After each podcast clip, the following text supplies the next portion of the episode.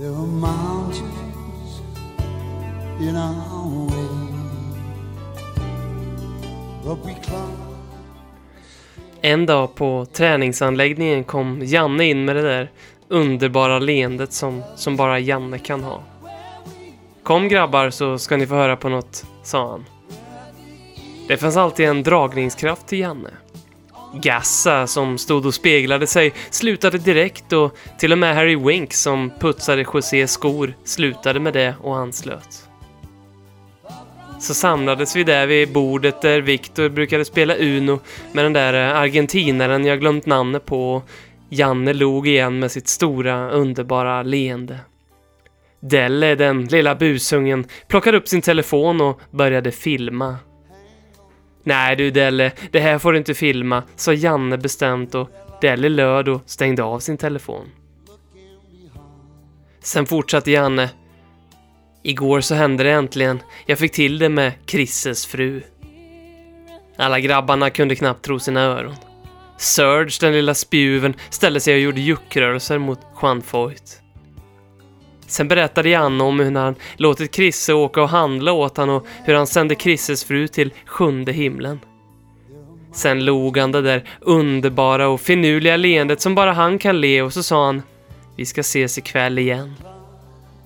Sen kom Ben in med ett viktigt inspel om kondomer och upplyste oss om faran med oskyddat sex. Alla grabbarna lyssnade intensivt. Han hade alltid något intellekt och korrekt över sig när han lärde oss om livet, Ben. Till slut avbröt Janne mitt i Bens föredrag. Så tog han upp ett kondompaket. Big Mamba stod det på den. Det var Viktor som hade gett det till Janne precis innan han lämnat för staterna. In genom dörren kom Harry Kane som hade övat inkast hela morgonen. Nu är det dags för passningsövningarna grabbar, sa han och alla löd.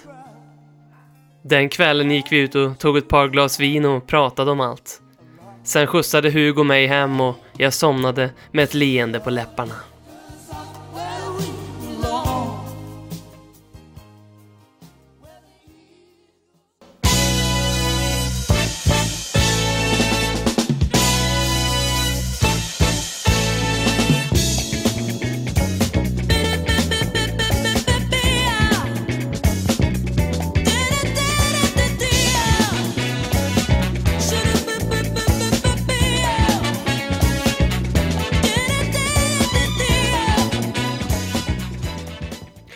Lyssnar på Lelle Kings knä 188,2 din boy i bukten. Med mig i studion idag har jag farbror Sacramento. Jag är här du kan hjälpa dig. Hur det står det till idag farbror Jo, Sacramento? det är så bra, det så det vet du. Vi ska släppa in en lyssnare på tråden. Vi har med oss Annette, 53, som har en fråga till farbror Sacramento. Ja, hej. Jag är här du kan hjälpa dig. Jo, det är så här farbror Sacramento. Jag tror att jag har tappat greppet om min man. Han har börjat eh, tapetsera rummen här hemma med Tottenham-motiv och så har han börjat kalla mig för regeringen hela tiden. Ja men gud, det låter inte bra. Du hörde Anette, vad har ni för aktiviteter till er tillsammans då då? Nej, ingenting. Han är bara borta och spelar golf hela tiden i en eh, homogen grupp med andra gubbar så vi hinner inte. Men du Anette, har du funderat på det här med anläggningen då då? Vadå anläggning? Träningsanläggningen? Nej, jag, jag vill inte träna. Jag vill bara ha tillbaka min man. Nej, dumheter! Det finns inga genvägar till det perfekta förhållandet. Hörru du, du, du, du, nu har vi det perfekta erbjudandet för dig och din make här. Det är en rundvandring på träningsanläggningen på Hotspur Way. Men jag är flygrädd. Jag, jag vill inte åka till England. Och vet du vad det bästa av allt är då, då och sötta, det vet Anette? Det är att ni kan få gå på McDonalds med Tengöj efteråt då, då. Ja, men jag, jag äter inte kött. Jag är vegan och min mam- maka han bara vill grilla halloumi hela tiden. Ja, då tror jag vi var färdiga här. Då vill jag tacka farbror Sacramento och Annette och här kommer Can't Smile Without You med Barry Manilow. You know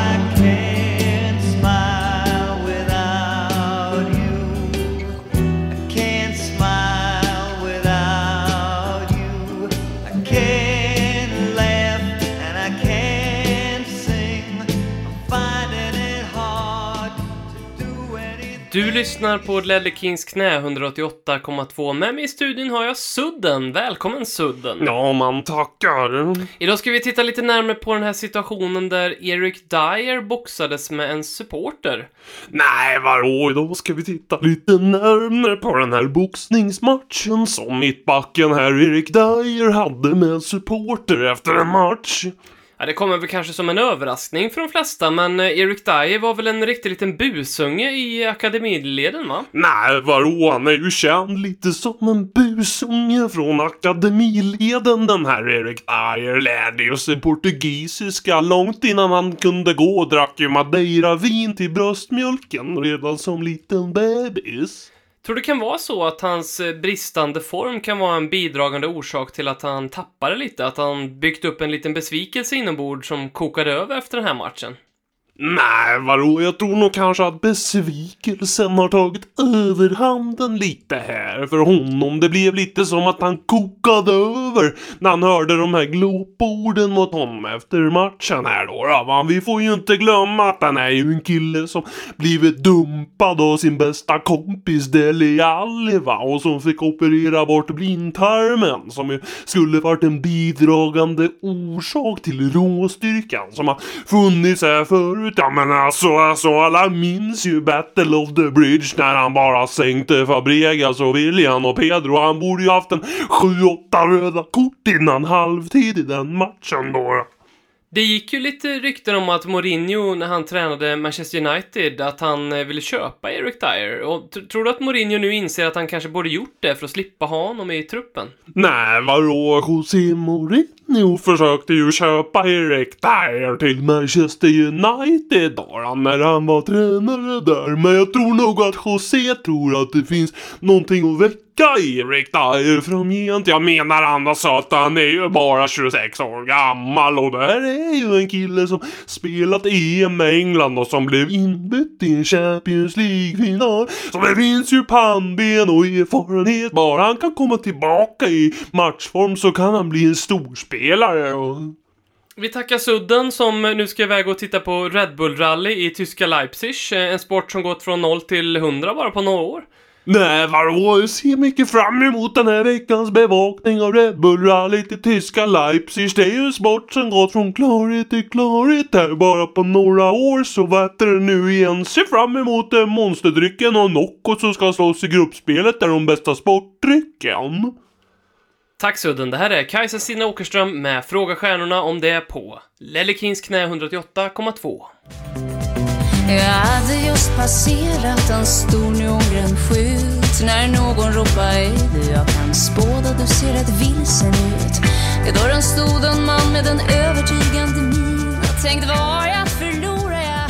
Ge mig upp. Du lyssnar på Ledley Kings knä 188,2. Jag har besök här i studion av Hej min son! Häng min son, ja, som är, Som är gladast i Spurs-svängen! ja, gladast i Spurs-svängen. Och, Och, och jag har med mig, ja, du har med dig... jag har med mig mina sjungande sydkoreanska hardcore-supportrar! Ja, trevligt. S- Säg ett datum! 3 oktober. Ett datum? Ja, ett datum, vilket som helst. 3 oktober, vilket datum som helst. Okej, jag fattar. Eh, eh, 8 maj. Nej! Du har 365 dagar att välja på. Du väljer Lucas Mora, Lucas Mora på Amsterdam Arena. Hallå farfar, tvåa i Champions League-finalen. Säg ett datum! 3 oktober. Vilket som helst. 3 oktober. Du kan, du kan, du kan välja på jättemånga. Okej, okej, okej. 13 augusti. Nej! Okej då, 3 oktober. Ja! 3 oktober! Sydkoreas nationaldag! Det, det är datumet det kan de! Eh, Kom, kom igen nu allihopa! Holly came from Miami, FLA. Hitchhiked away across USA. Plucked her eyebrows on the way, shaved her legs, and then he was a she. She says, Hey, babe, take a walk on the wild side. Said, Hey, honey, take a walk on the wild side.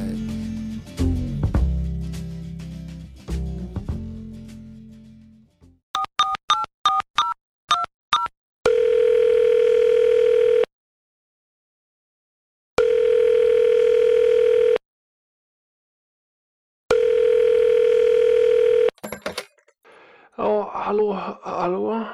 Ja, god morgon, god morgon, god morgon. Vem är det jag tjötar med? Eh, hallå, det här är Fre- Fredrik Ljungberg. Vad, vad är klockan ens? Vad... Det spelar väl ingen roll vad klockan är Freddy lilla. Jag kan säga en sak till dig i alla fall och det är att det inte är Europa League-torsdag idag. Det kan jag säga dig hörru lilla Frippa när du leder för en liten frågespart. Men så här tidigt på morgonen, ja vet jag. Vad bra, då kommer första frågan här så du. Ja. Vilket lag i engelska Premier League är det enda som inte bryr sig om att få spela matcher inför tomma läktare på grund av coronaviruset? Eh, det, det vet jag inte du. Eh, Manchester City kanske? Nej du lilla fille lilla, det här är fel svar. Rätt svar är Arsenal förstår du. Herre jävlar vad roligt. De är ju vana att spela inför tommare läktare. är du redo för nästa fråga? Ja men det, det får bly sista frågan för nu, nu, måste, jag, nu måste jag sova här. Okej, okej, okej, okej. okej. Vet du vad skillnaden på en mygga och på Arsenal är? Nej, med mygga och Arsenal, nej, det, nej det, vet jag inte. Myggan slutar suga, det gör aldrig Arsenal! Ja herre jävlar vad roligt! Du lyssnar på Lellekins knä 188,2. Det här är Parrot i ottan och här kommer Ulf Dageby med Whip Hi, this is Ledley King, and you're listening to the Ledley Kings Need podcast. Podcast. Podcast. Podcast. Podcast. Podcast. Podcast. Hör upp, kamrater. Håkmans soldater. Käka liljevita oblater. Och drick dina kolhydrater. Konsekvent, inkonsekvent. Det bästa som någonsin hänt. Du kommer aldrig bli dig själv igen, min vän. Här flödar hybrisen. Aldrig bli dig själv igen, min vän.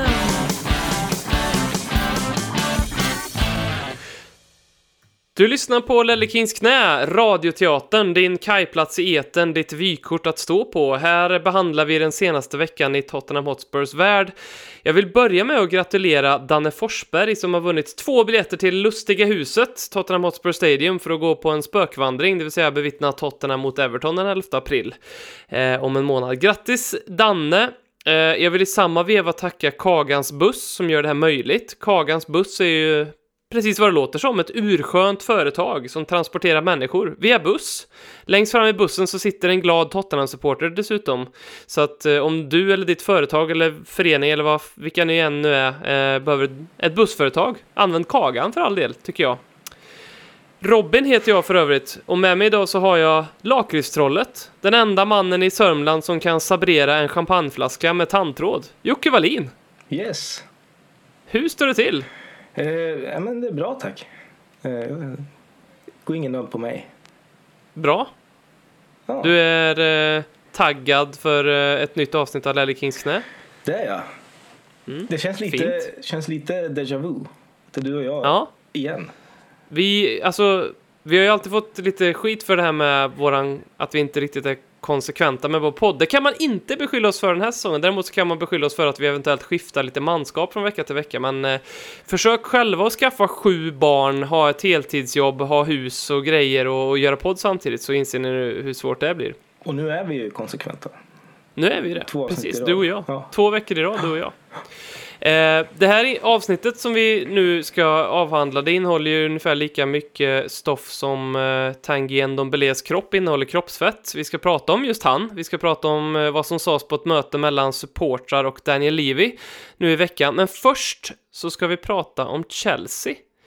Eh, jag skulle vilja börja med att följa upp en tweet här som du skrev om Chelsea. Jag skulle, kan, kan du lägga ut texten lite om den, tror du? Eh, ja, det kan jag ju tyvärr göra. Jag, jag är redan trött på mig själv. men Har du någonsin varit så här viral sån bara, Du har typ fått två- 12-13 retweets på den här tweeten nu. ja, och eh, det värsta är att nu börjar Chelsea-fansen vakna också. Nu, nu kommer de. Ja. Du går lite med lättare steg där hemma nu, liksom sådär. Eh, Jag gjorde det fram tills för en timme sedan när, när de dök på mig. Till som avslutade sitt eh, Chelsea-Jugendmöte och gick in på Twitter. Exakt. Ja. Jag vet inte, de verkar ha organiserat sig på något sätt. Eh, Men eh, ja, min tweet handlade ju om, eh, jag, jag blir lite trött på eh, hyllningarna av, av eh, Frank Lampard och Chelseas eh, fina, eh, fina sätt att släppa fram ungdomar den här säsongen. Eh, eller, Mm. det, det är väl inget fel med det, men eh, jag, jag är lite trött på att man inte liksom, eh, analyserar det på ett liksom, tänker ett varv till eftersom själva anledningen till att man gör att han tvingas spela med de här eh, kidsen som gör det jättebra är ju för att de har transferförbud för att de har värvat talanger till sin akademi på ett otillåtet sätt. Eh, så att eh, straffet för det är att nu måste de använda talanger från sin akademi och eh, då blir de hyllade för det plötsligt. Mm. Om, om nu någon har missat det så de straffades av Fifa. När, när kom straffet? Var det i somras eller var det? Han måste vara lite länge sedan va? Typ, typ den här tiden förra året, var det inte det? Så kanske det var. Mm. Eh, de straffades för 150 regelbrott de senaste tio åren. 150 jävlar. Ja. 150 eh, som gällde värvningar av akademispelare. De, de har alltså värvat spelare under 16 år eller under 18 år utanför EU. Och det är otillåtet och det rör sig om 69 spelare där man har brutit mot reglerna vid övergången.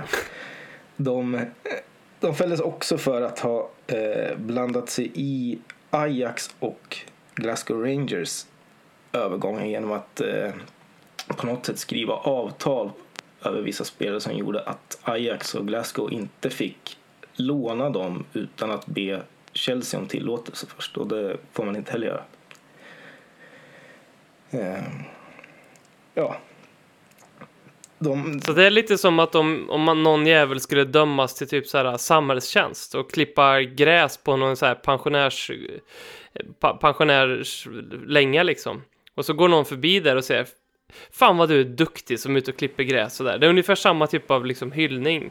lite Alltså, så. att den personen har ju hamnat där för att ha gjort något dumt. Det är ju samma som Chelsea har ju hamnat i den här situationen att de måste spela sina ynglingar för att de har tafsat på ynglingar på ett sätt som inte är tillåtet. Ja, precis. Det, rent, rent konkret så har de alltså eh, oftast värvat en spelare eh, men inte, eftersom han har varit för ung så har de inte registrerat in spelaren i truppen.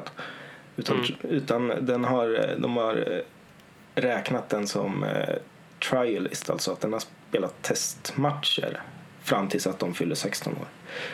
Och typ, det är någon spelare som har gjort 75 testmatcher för Chelsea innan de fick ett kontrakt. Till exempel. Slavvillkor kallas det. De, de, har, de har ju lite, eller vad ska du säga? Nej, jag tror inte ett ögonblick på att de har spelat testmatcher. De har ju liksom haft någon deal. Men de har inte kunnat skrivit in dem i, i trupperna förrän de är tillräckligt gamla. Okej. Mm. Ja, de sitter ju på en jävla gyllene sits för att om de förlorar och går dåligt nu, då kan de skylla, nu pratar jag om deras supportrar då främst, men då kan de skylla på värvningsförbudet. Eftersom att det är allt som är Chelsea. Det är det som bär Chelsea, är ju att de värvar. Det är deras strategi är ju att värva. Det, det är liksom det, vad den klubben går ut på. Och om de vinner så kan de också skryta bra med hur bra deras akademi är. Så de har alltid liksom en, ut, en väg ut ur det här. Exakt. Nu, Vet du, vad, vet du vad Chelseas ordförande heter? För det är ju inte Abramovic nu då, av lite tekniska skäl som inte han befinna sig i, i England i och med den här äh, gift, förgiftningsskandalen som var för något år sedan på ryssar som försökte... ja, just det. Ehm, Vet du vad han heter? nej, jag var, på väg, jag var på väg att säga att det är väl en, en rysk kvinna, men det är hon som kanske är eh, Nej. typ Nej, det är en amerikan det. Ja, det så kan det vara. Det här är en amerikan. Ha, det, jag fattar inte att det inte pratas mer om det här, men han heter ju Bruce Buck. Just det.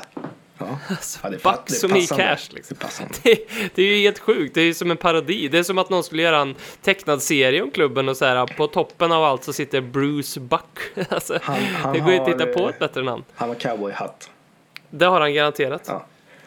Ehm, För Ja, och då är du- en, en eh, intressant grej med Chelsea och deras eh, deras ungdomsverksamhet. De är ju ganska kända för sin Lone Army som det kallas. Att de liksom eh, har, sitter på en väldigt stor eh, mängd unga spelare. Kanske de som har, vissa är väl kvar i akademin men liksom har kommit upp genom akademin eller värvats till akademin och sen inte tar plats i A-truppen och då skickar de ut dem på lån över hela Europa till typ Vitesse och allt möjligt.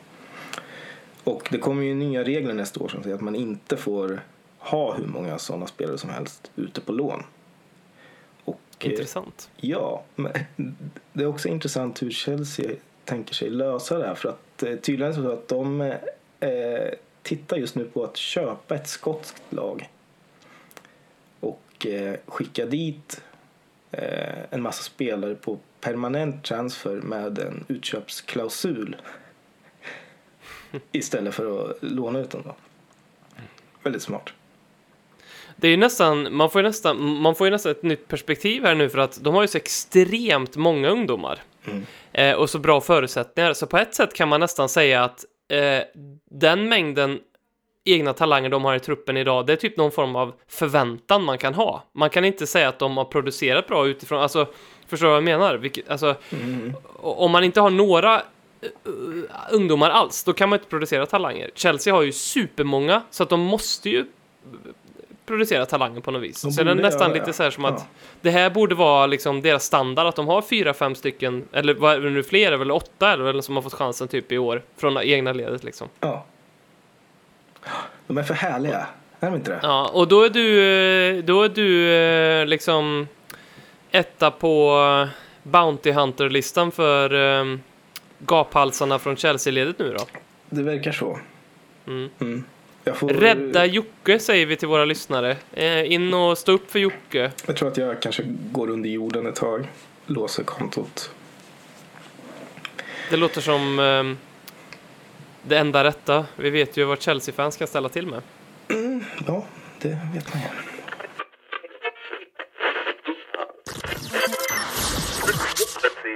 Du lyssnar på Ledley Kings knä. Du kommer aldrig bli dig själv igen. Någon som eh, vet hur det är att leva i ett eh, överflöd och som likt eh, Abramovic då inte direkt drar sig för livets goda ting. Varför inte toppa fredagskvällen med en påse chips och lite läskeblask? Så tror jag Tanguy Ndombele tänker ibland. Bra Jag skulle övergång. vilja att vi... Vad sa du? En bra övergång. Radioövergång kallas det. Exakt. Och nu jag skulle vilja att vi dyker ner lite grann i vad José Mourinho sa om honom på presskonferensen efter Burnley. Han blev utbytt i halvlek. Eh, och det här är Mourinhos citat, översatt till svenska då, för Mourinho pratar ju inte svenska då. Eh, det är bra att jag sa det förut. Mina tankar är att vi inte hade ett mittfält första 45 minuterna. Viktigare än taktik är att ha mittfältare som vill ha bollen, som jagar in i spelet, som pressar, som vinner boll. Jag pratar självfallet inte om Skip, jag pratar om Tangay, som nu har fått gott om tid att höja sin nivå. Och det här kom ju då bara ett par dagar efter du och jag spelade in en podd där vi sa just att ja, jag sa att jag klarar inte av att kolla på Mourinhos presskonferenser för att det är sånt här jag sitter och liksom spänner mig för ska komma. Och så kommer en sån här smäll. Vad tänkte du när du hörde det här? Alltså, jag såg ju en grej till som jag egentligen tyckte var värre. Eh, som var de första frågorna. Då när de pratade om eh, skillnaden mellan halvlekarna. Och eh, vad var det som hände i halvtid som gjorde att ni blev så mycket bättre i andra halvlek? Och han sa, Mm. jag, kan, jag kan inte prata om det. Vi hade, ja, jag kan inte prata om det och sen ändrar han sig och säger vi hade någonting i första halvlek som vi inte hade i andra halvlek. Mer än så kan jag inte säga. Vilket är uppenbart att han pratar om en Dombele. Mm. Ehm, ja, och vad tycker man om det? Ja, alltså, han har ju inte fel i att en Dombele måste prestera bättre. Men han ska inte säga det här. Jag blir vansinnig på att han pratar i media om det. Mourinho är ju typen som, om hans fru kommer hem och så har hon tankat bensinbilen med diesel, då går han ut på Facebook och kritiserar henne öppet om hur dum i huvudet han är. Ja. Mourinho är ju chefen som om, om någon har en liten rolig after work och får i sig ett glas prosecco för mycket och sätter sig på kopiatorn och kopierar sitt arsle och liksom sprider ut det på stan. Då är ju liksom Mourinho chefen som gör, en pressrelease av det och berättar om hur dum den här anställningen är istället för att bara hantera det in-house. Det är ju det vi stör oss på här. För jag håller med dig, han har ju rätt. Ndombele var ju bedrövlig mot Burnley. Men eh, frågan är hur Ndombele hanterar det här. Ja, frågan är, har... Vi har ju sett Mourinho göra det här förut. Med olika spelare. Det är Luke Shaw det är Pogba i United. Liksom. Har den här typen av taktik, eh, att liksom försöka väcka en spelare genom att hänga den totalt i, i media, har den någonsin funkat? Jag, jag vet inte, jag tror inte det. Jag tror liksom back in the days kanske när fotboll var väldigt mycket mer eh, aggressivitet och jävlar anamma. Eh, på, alltså nu pratar jag typ 50-60-tal när det liksom fotbollsplanen i England såg ut som en gyttje eh, brottningsarena. Ja, kanske då liksom att det funkar att sätta press på det. Men i, idag, i- in this day and age, när allting blir analyserat hit och dit och alla kan tänka högt och så, alla kan ta del av det här och spridningen på sådana här saker är ju enorm. Då tror jag det funkar skitdåligt faktiskt. Mm. Ehm, Jag, ser- jag ser den- egentligen bara ja. två möjliga scenarier eh, av det här. Och det, det hänger lite på hur, hur populär Ndombele är i truppen. Antingen Mm. så kommer spelarna tycka att det är liksom, vad fan håller Mourinho på med? Så här kan jag inte göra mot Tanguy.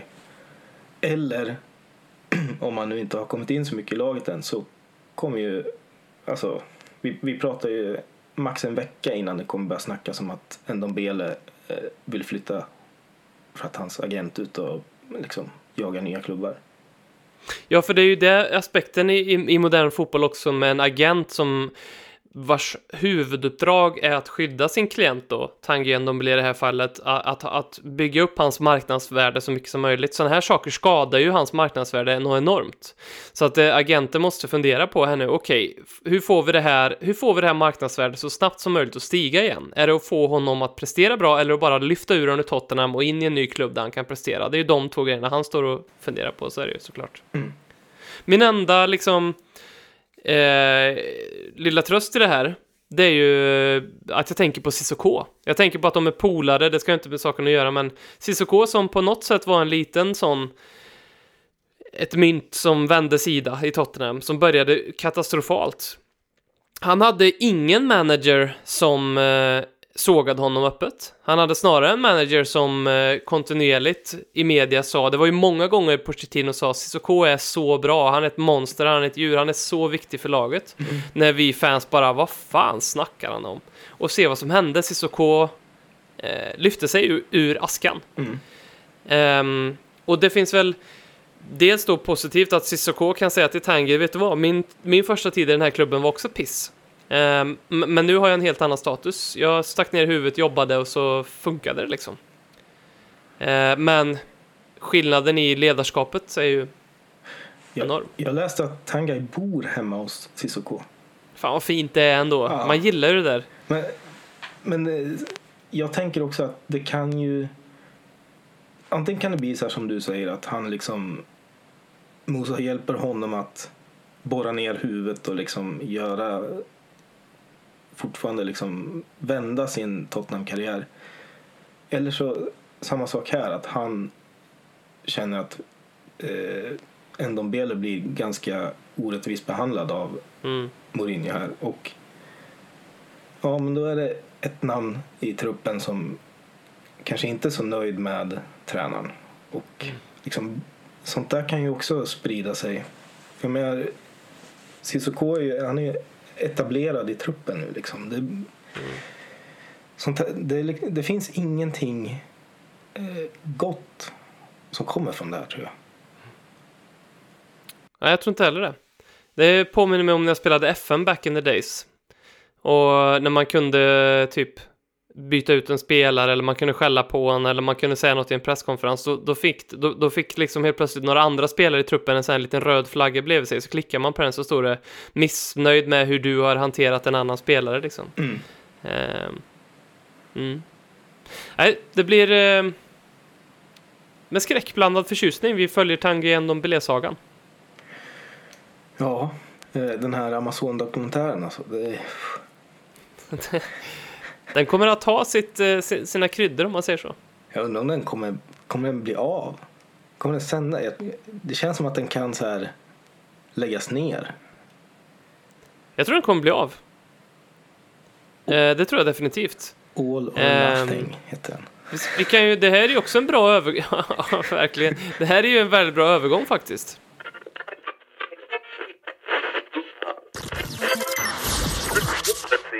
Du lyssnar på Ledley Kings knä. Här flödar hybrisen.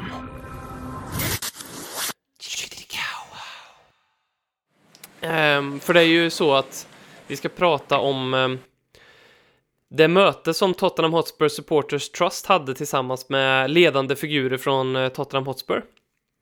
Tottenham Hotspur Supporters Trust, jag kommer att kalla det för THST ehm, framöver, för jag orkar inte säga allting då. Men det är en supporterförening kan man väl säga, av fans för fans. Eh, för att hjälpa fan och stärka fansens inflytande i hur klubben sköts. Egentligen så skulle man kunna likna dem med en fackförening. Eh, så som fackföreningar brukar säga att eh, många röster är starkare än en röst. Det säger väl också TOSD då. Ehm, Tre gånger per år så träffar de klubben. Eh, och en 2 mars nu för en vecka sedan här gjorde de det och då träffade de Daniel Levy och hans ledningsgrupp kan man säga. Mm. Eh, och jag tänkte vi skulle gå igenom eh, mötesanteckningarna från det mötet och vad de pratade om och analysera det lite grann, tror Mm. jag. Eh, en av de grejerna var ju faktiskt Amazon-dokumentären, eller den nämndes i alla fall lite grann då. Eh, men det första vi, vi ska diskutera det är Inic och deras strategi. Eh, ofta så är de ifrågasatta, eh, men som alltid när man på något vis mäter någots relevans utifrån hur högt det skriks om det på sociala medier så ska det tas för vad det är. Men det är ju mer röster här och nu än vad det var för ett par år sedan om att Inic ska ut ur Tottenham Hotspur. Ehm, och ehm, Livis svar på det här då var de senaste sex månaderna har varit ganska kaotiska. Han var väldigt snabb med att säga att det är viktigt att titta på resan som Inic och Tottenham har gjort tillsammans. Vi har världens bästa arena, vi har världens bästa träningsanläggning, vi har varit i Europa 13 av de 14 senaste åren. Klubben går bra ekonomiskt. Statusen klubben har idag jämfört med när de tog över 2001 har förändrats avsevärt. Ehm, han betonade då liksom hur kritiskt det var att vi fick klara arenan för klubbens framtid och att vi spenderat netto 200 miljoner på spelare de senaste fem åren. 200 miljoner pund då. Men att det finns liten korrelation mellan framgång i fotboll och att spendera pengar. Han sa att han var medveten om kritiken mot honom och Inik, men att han själv måste stå, jag har aldrig hört det här citatet förut, men with broad sho- shoulders. Det är väl en eh, engelsk översättning på rakryggad, tror jag, vet inte, men... Eh, Jag men att han och typ hans... hårdhudad eller något sånt där. Hårdhudad kanske. Mm. Eh, men att han och hans team då gör, gör allt för klubbens bästa. Vad tänker du när du hör det här? Ja, jag tänker väldigt mycket olika saker. Men alltså... um, De har ju, han har ju poäng förstås. Och det är ingen, det är inte något han bara slänger ur sig så här. Utan det är ju inövat. Han vet ju, han vet ju vad, vilken typ av kritik de får. Ehm, och det är ju exakt de argumenten som brukar användas för Inix, eller till Inix fördel när man diskuterar huruvida vi kan ha en bättre ägare och, och så vidare. Det, den resan de har gjort och allt de har Ja. fått till liksom. Mm. det, alltså det är ju rimliga, eh, rimliga infall. Ehm. Så att jag, jag vet, inte, det, är svårt, det är svårt att säga så mycket om det. Det enda jag funderar över när han säger det här med korrelationen mellan spenderade pengar och framgång. Fan om inte han har fel där. Är det inte precis tvärtom? Jag, jag, jag tittar lite på det här faktiskt, för det finns... um det finns väldigt mycket forskning om det och jag, jag dammade av en gammal bok som jag köpte för ett par år sedan som är jävligt bra. Eh, som tar upp statistik. Eh, Soccernomics heter den Ja. eh, i fotbollens värld. Den är ju lite, har ju ett år på, eh, par år på nacken då, så jag fick kolla lite. Men, och man kan säga att han har med uttrycket man, att spendera pengar på spelare gör automatiskt inte att man vinner troféer. Det, det är både rätt och fel. För man kan säga så här, alla lag som vinner troféer idag, de spenderar pengar på spelare. Alltså, så. Så är det ju rakt av i alla europeiska ligor. Det är de som vinner Champions League etc. etc. Sen så, om man... Och, och det är det här som det blir lite vilseledande på det så sätt, för att alla lag spenderar ju pengar på transfermarknaden och alla lag kan inte vinna ligan varje år. Nej. Det kan ju bara vara en som gör det. Det finns bara en kämp. Så att det blir en liten lurig fälla man kan gå i. Eh, när man till, ja, men kollar på City då, de spänner sig så här mycket och, och Liverpool vinner ändå ligan. Det, det, men det blir ju inte ett bevis för att man har spelat. Så det handlar ju kanske mer om att man spenderar rätt pengar. Mhm. Och sen är det inte alla klubbar som det funkar att ha en värvningsstrategi för. Så. Ehm, jag, jag såg en, en, en, ehm, en graf, jag tror den här har varit uppe på Twitter nu igen, jag tror den kommer från den här Soccernomics-boken dessutom. Eh, jämfört med hur stor andel omsättning som omsätts i eh, spelarlöner för en klubb. Och så var det många som använde det som ett argument för att kolla, vi måste kasta ut Inic eh, för att Tottenham hade 39% av omsättningen eller något sånt där eh, var liksom spelarlöner och det var lägst i hela Premier League. Men det var ju ingen som sa, ja men kolla vilka som ligger i topp då, det är Everton, Crystal Palace och Leicester. Så att jag menar, det, det, och, och det stärker kanske inte då att ja, man ska omsätta, de hade betydligt högre andel av sin omsättning som omsattes i spelarlöner. Leicester skulle man kunna hävda då, de vann ju ligan för ett par år sedan här och de är ju på toppen. Um, men, men det tycker jag också återigen bevisar vad att, att absolut att man måste spendera, men vi kan inte titta på Liverpool och City och tänka alltså det måste vi göra. Vi måste göra, eh, vi måste värva en målvakt för 70 miljoner pund och en mittback för, för, för det funkar inte i Tottenham. Vi har inte den kapaciteten. Det vi däremot kan göra, det är att vi kan göra en Leicester. Och det här jag tycker, här tycker jag personligen att, och, och jag är ganska för Liv, men det här jag tycker att han ska vakna. Jag tycker han ska titta på Leicester och så tycker jag att han ska fundera på vad är det de gör så bra. Alltså de har, de har, de har sålt spelare, Maguire, Drinkwater, Riyad Mahrez, Kanté, det finns säkert fler som har varit liksom så bärande spelare. Och vi har också ett gäng sådana bärande spelare. Eh, som vi har hållit i länge, länge och nu, Bale lyckades vi få en bra peng för, men Eriksen-såpan, vi hade kunnat fått en miljard för honom liksom. Mm. Ehm, och om man tittar på det och, och vågar vara lite mer slug så som Leicester har varit, så de har ju inte värvat en enda storspelare. Men däremot har de värvat jävligt smart, nästan varenda jävel har ju lyckats där liksom.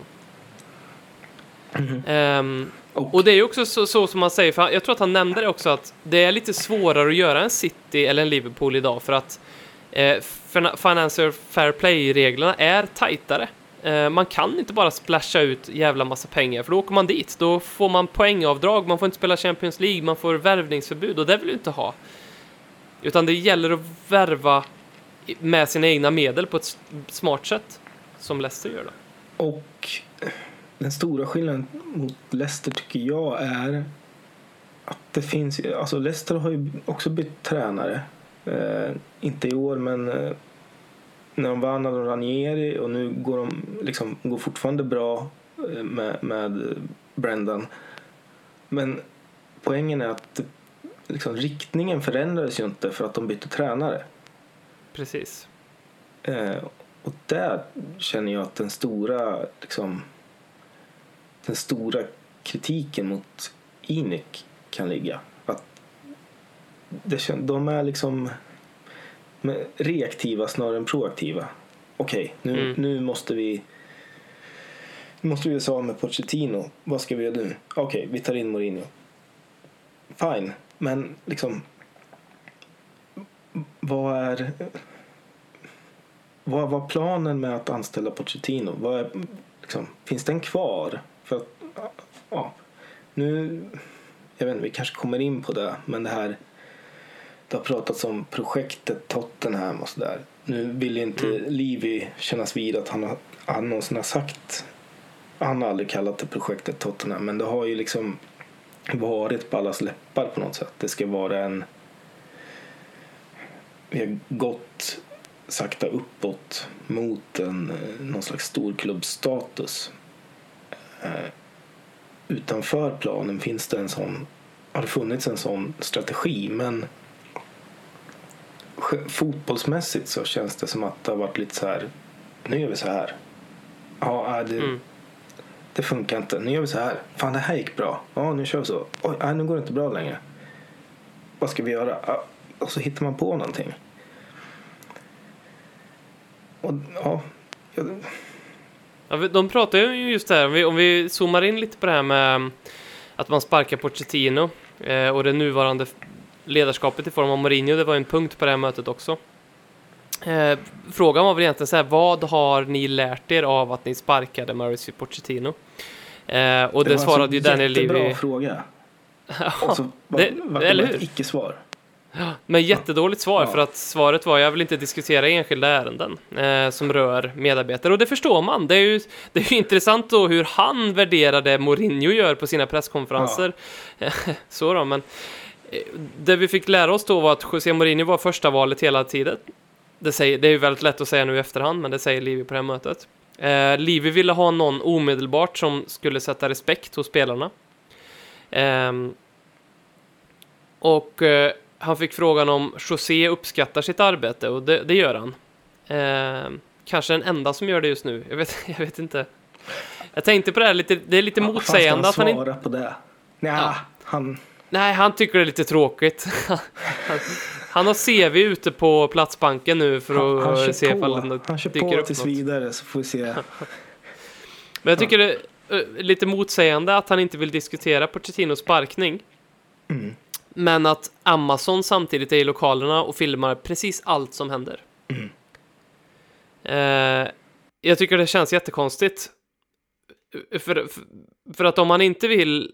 För, för Tottenham har ju alltid upplevt Tottenham som en liten så här ganska hög, eller i alla fall Livio och ledarskapet kring det med ganska hög integritet. Det har varit ganska svårt att få reda på vad som händer eh, med klubben och vad så. Eh, och då, då är det så förvånande att Amazon är där och det kom ju upp då. Eh, och Livis sa, vände på det här lite grann att men det här är eh, en fantastisk möjlighet för oss eh, att använda oss av Amazon för att nå ut och stärka Tottenhams varumärke. Så det, och där har vi ju beviset på varför han, han vill ha Amazon där. Han skiter väl i hur mycket det påverkar spelarna. Men sen så lärde vi oss också att det är inget kamerateam som springer runt utan de har ju monterat kameror. Mm. Fasta, det är så verkligen Big Brother-hus. Men tror vi att det här eh, liksom övervakningskänslan eller insynen i klubben tror den, i serien, det känns väl som att den kommer börja handla om laget eller tror, att, tror man får följa Livi? Ja, men om man tittar på, nu såg, jag la ju ner den här City-dokumentären för den var ju, All or Nothing, för den var ju så fruktansvärt tråkig alltså. Det, det var ju den mest odramatiska dokumentären som gjorts. Det, det är liksom, det var ju den säsongen de vann allting, så det fanns ju ingen liksom, det, var, det fanns ju inga problem. wish for.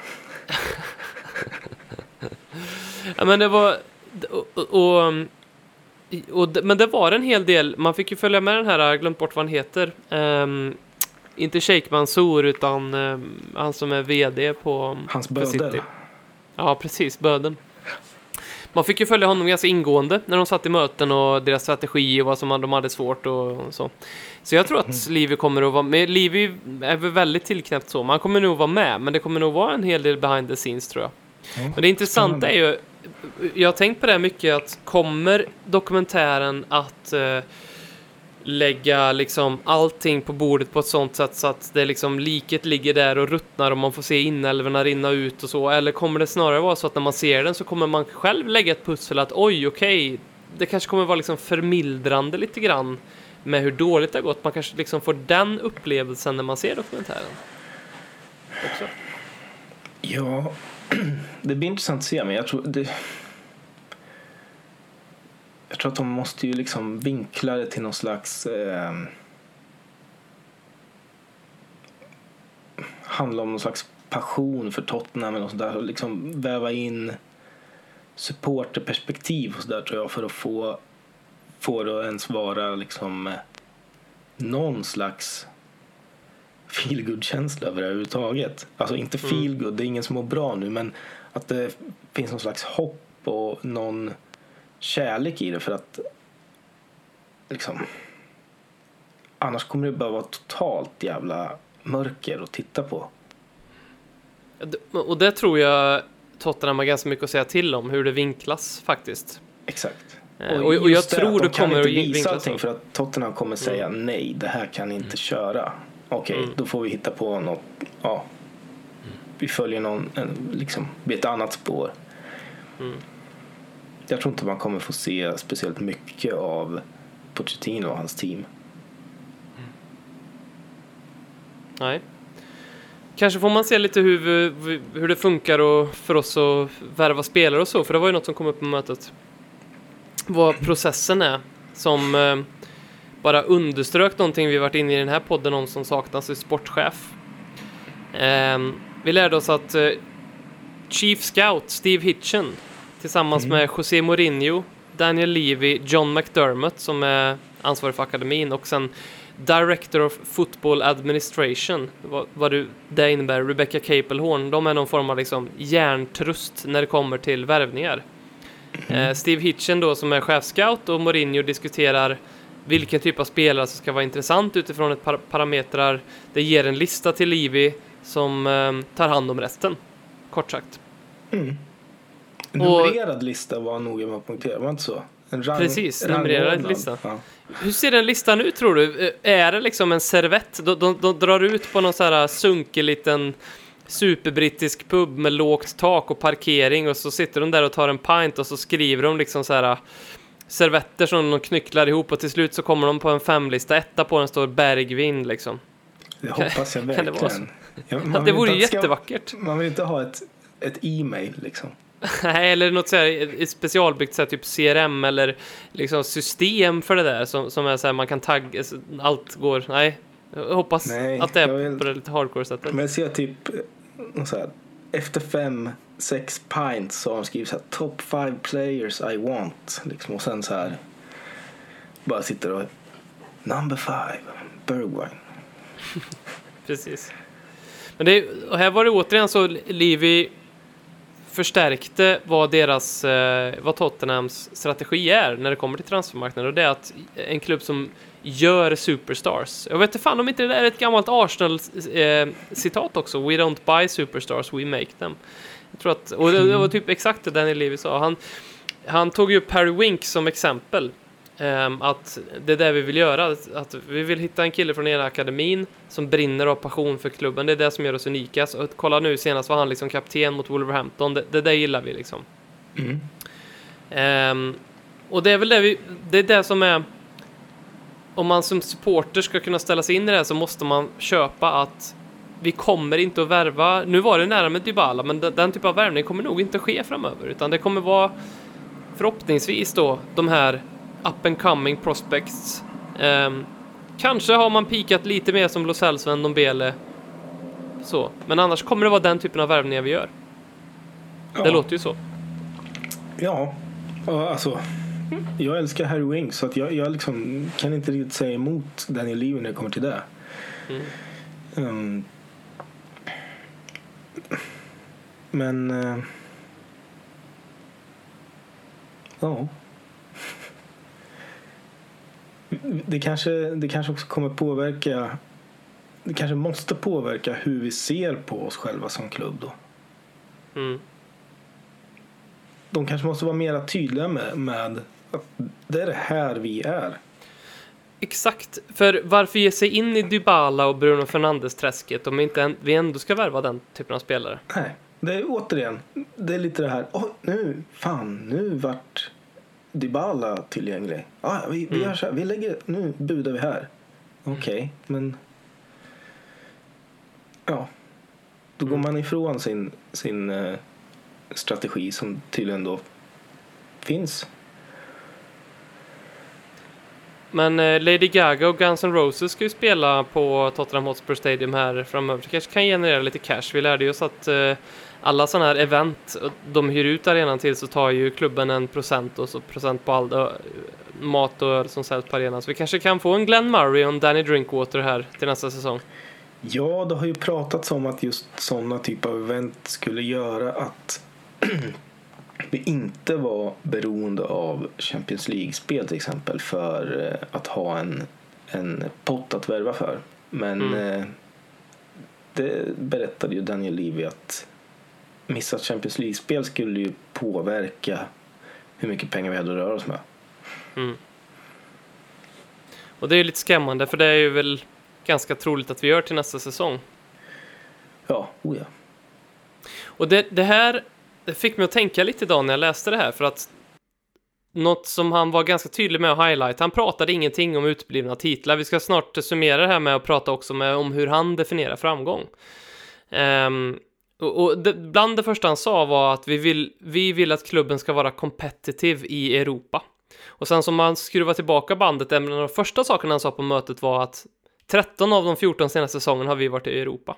Och det är ganska tydligt vilken bild som målas upp här. Det är inte att de vill vinna titlar, utan det är att de vill att klubben ska vara i Europa. Det är strategin med Tottenham. Han säger aldrig det rakt ut. Och jag tror, jag, jag tror att det säger nästan mer det han säger mellan raderna eller indirekt, att det är det, det, är det som gäller. Mm. För om man ska vara helt ärlig, modern fotboll, ägarna av moderna fotbollslag, de, de vill tjäna pengar, så mycket pengar som möjligt. Det, det är liksom inte bara Tottenham, det, ni måste vakna ifall ni tror att det är bara Tottenham så det ser ut så, för, för så är det punkt slut. Inte alla andra klubbar finns för att deras ägare vill att de ska tjäna pengar. Idag.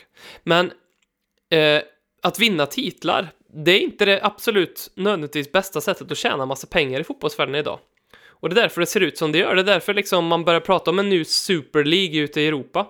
För det är ingen som bryr sig kanske om att vinna den, utan det man bryr sig om då, det är att oj, får vi vara med? För det kommer generera en jävla massa pengar i tv-rättigheter och spelartröjeförsäljning och gud vet allt liksom. Precis, det är ingen titelchans. Nej, utan som. det är bara att få vara med som är grejen. Och det är samma med Champions League, Europa League, alltså spela i Europa. Det viktiga är att vara med. Ehm, han har ju sparkat tränare för att vi inte har lyckats med topp 4. Han sparkade Harry Redknapp som ändå liksom tog oss ehm, till final i... Han, han sparkade Juan de Ramos som vann ligacupen. Han, han sparkade Andreas Boas. Visst, det kanske var väldigt rätt att göra det, men sådär. Och, och det, det känns lite som att den nya typen, för, för förr handlade fotboll så mycket mer om prestige och eh, tradition och historia och vilka titlar man har och jag säger inte att det inte gör det nu men om man tittar på ett ägarperspektiv så handlar ju fotboll idag om att generera cash och vad gör det? Jo men spela i Europa. Mm. Det är den nya ti- ti- tidens titel, det är att spela i Europa. Eller rent av vara med i en tv-dokumentär. Exakt. Nej, vi skiter i Vi kom 18 i ligan, men Amazon ska göra en uppföljning på All or Nothing. Den här gången ska vi ha kameram-team i duschen. Det kommer bli skitbra. Men hur, hur var det nu han eh, definierade framgång? Ja, För Det var ju något som de frågade Daniel Levy om. Hur definierar du framgång för den här klubben? Eh, jag ska ta fram det här. Det var ju... alltså, om man tolkar det elakt så är det typ det sjukaste jag har hört. Men eh, Daniel Levy eh, så här, frågan var eh, In the context of a trophyless decade uh, what success would look like in five years? Och Daniel Levy svarar då Uh, Levy said he wanted to win but also wanted the club to still be here for future generations, competing in domestic and European competitions at the highest levels. Han tycker alltså att det är en framgång om klubben finns kvar här för framtida generationer. Vet han någonting som inte vi vet? Troligtvis. antagligen, antagligen jättemycket. Men, men alltså det här förstärker ju bara poängen vi precis gjorde här tycker jag. Att, att finnas och att finnas i rätt sammanhang, det är viktigare än att vinna titlar. Mm. Och jag vet inte när, för, för som supporter så skiter man ju i finansiellt. Det är jättekul att vi ska spela mot Leipzig imorgon, för det, den matchen tv-sänds, så det, det är ju kul att kolla på en Champions League-match. Det är roligare att kolla på en Champions League-match än en ligacupmatch, så är det ju bara. Men eh, det blir också tråkigt för oss någon dag när, när vi har hållit på i 30 år till utan att vinna en titel. Vi kommer ju inte trösta oss med, ja ja, men vi är i alla fall med i Champions League, det är kul, alltså, för vi får ju ändå se Tottenham spela. kvar. Ja. Ja. Är du Inic in or out? Ja, det, det varierar lite från dag till dag. Ehm, jag kan... eh, jag tycker att det finns goda argument för, för båda sidorna. Men framförallt så... Det är inte upp till oss. Vi har ingenting att säga till om. Så att det spelar ingen större roll vad jag tycker.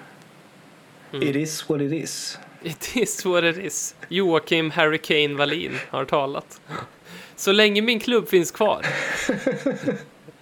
Då känner jag framgång. Ja. Kanske är så enkelt. Ja. Vi ska lägga ribban för framgång mycket lägre. Ska vi fira varje dag istället?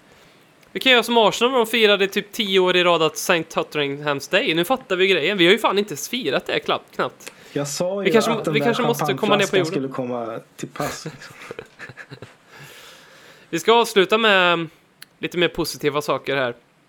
Vi fick en så bra fråga från eh, våran chattgrupp på WhatsApp som heter Parrots Pågar. Ja, den heter lite olika saker, ibland byter den namn. Den heter ju Dyers knytnäve här, eh, enligt när eh, Eric Dyer sprang upp på läktaren och fäktades för sitt liv, eh, eller för någon annans liv. Vad heter den Oklart just det där. nu?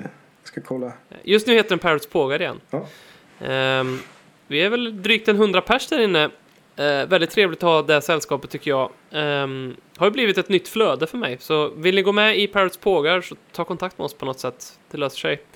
Eh, Viktor Lindholm skickade in en eh, fråga som jag tycker vi kan avsluta med så att vi har en god smak i munnen. Mm. Någonting positivt med den här säsongen? Vad skulle det kunna vara? Jag, ehm, jag har egentligen jag har väl tre saker som jag tycker är positiva med den här säsongen. Det är eh, Lo Celso. Mm. Tycker jag är, det är positivt att vi att vi eh, fick in honom eh, och att eh, han eh, faktiskt är eh, han är en ljuspunkt i allt mörker. Ehm, Nummer två tycker jag är eh, Lamelas Fighting Spirit i vanlig ordning. Eh, Den har man nästan vant sig vid men det är ändå... Den har stuckit ut lite extra mycket i år. Ja. Eh, och där kan vi bara understryka, knyta an till en diskussion vi hade innan här. Mourinho har ju bara hyllat Lamela i media. Mhm. Och se vad det gör med bilden av honom. Mm. Alltså, för oss supportrar och sen tror jag också att motståndarfans lag skyr honom lite mer, alltså på ett sportsligt sätt. Alltså att han är lite läskigare att möta när Mourinho snackar upp honom och inte ner honom. Ja, kanske. Ja, De förväntar sig heller inte att han ska vara med som han alltid är skadad. Han är lite som spanska inkvisitionen. Nobody expects Eric Lamela. Eh, ja, den sista, den sista eh, positiva biten i år det tycker jag är Serge Auriers anfallsspel. Mm. En bra poäng. Det vägs tyvärr upp av hans fullständigt eh, huvudlösa försvarsspel. Men eh, ändå, det, det har varit eh, bra. Han har, han har eh, tagit ett steg framåt, no pun intended, på, den, på den fronten i år. Ja, Vad du- tycker du? Ja, jag hade också skrivit ner tre saker och en av dem var Lo Celso, så vi kan stryka den. Mm. Eh, och jag fjantar mig lite då, men den ena är ju Ledley Kings kvackande. ja. När Ledley King var med i en... Det känns som, det känns Jag vet det inte, jag hoppas att- att det var det. Så länge. Ja. Jag tror det blev den här säsongen i alla fall. Har inte så jättemycket med säsongen att göra, men Ledley King var med i Peter Crouch podcast och Peter Crouch frågade om han hade något partytrick och Ledley King funderade ett tag och sen så började han prata som Kalle Anka. Eh, det var hans partytrick. Det tycker jag är fantastiskt. Jag tänker på det ibland länge. faktiskt. Det var verkligen så här. Fan, det måste vara något. Det kommer något bra nu. Mm, Nej. Han var ju på träningsanläggningen nu också och, och verkade mm, vara med kulisserna där. Lite intressant. Ehm, den andra grejen jag hade två vinster som jag vill... Um, City-vinsten. Eh, vi spelade inte bra, men jävlar vad gött det var att vinna mot City. För fan vad kul det var att hålla på Tottenham då. Eh, och den andra var Aston Villa-vinsten. För att den vi med 3-2 här nu senast, när, eh, vi, när vi vinner i absolut det sista som händer. Du ser, jag kommer, Och då är jag kommer det- inte ihåg. Jag jag men alltså så som jag, med. så som jag kände då, det, då inser jag att det är så här fotboll ska kännas. När man vinner en match i sista minuten, den känslan man har då. Eh, det, är ju, det är ju därför fotboll finns liksom. Eh, Exakt. Så. Och det är ju i och för sig, jag brukar ju själv... För att återknyta lite till det här med, med troféer och att det inte riktigt spelar någon roll längre. Jag brukar ju själv förespråka att det är ju troféer och sånt, det är inte det viktiga för mig utan det är de där ögonblicken liksom. mm. De, eh, när man inte riktigt vet vart fan man är eller vad man gör eller någonting utan bara förlorar sig. Det kan man förstås få av en titel också men det behöver inte vara det. Mm. Det är ju... Ehm, jag håller med dig, verkligen. Och det är ju, det här är ju väldigt intressant att vi säger som inte har vunnit en titel nu, en större titel på typ 30 år. För att det är väl för att vi inser att att vinna en titel, det är just den känslan. det är därför det är så Kanske. kul att vinna titel. För då förlorar man sig allt man gör och man bara firar. Men vi har inte känt på det här på så länge så att vi tror liksom att det är inte så viktigt. Vi klipper Ja. bort det här va? Nej, det får vara kvar. Ja. För den tredje saken som jag som är positivt med den här säsongen, det är ju att klubben finns.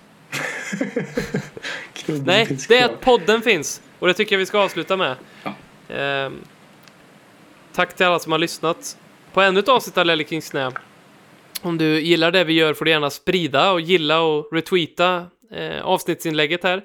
Tack som fan för alla som gör det förresten och alla interaktioner. Ehm, vi har, vi har, vi, jag, jag har skitkul med det här och det är en av höjdpunkterna med den här säsongen faktiskt. Jag tror att den här Tottenham-säsongen hade varit jävligt mycket mer bedrövlig om jag inte hade Lelle Kings knä.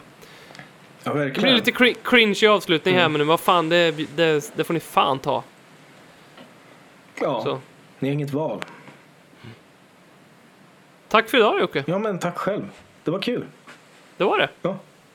Hej! Hej! Konsekvent, inkonsekvent Det bästa som någonsin hänt. Du kommer aldrig bli dig själv igen min vän. Här flödar hybrisen. När vi poddar på nytt igen. Du kommer aldrig bli dig själv igen min vän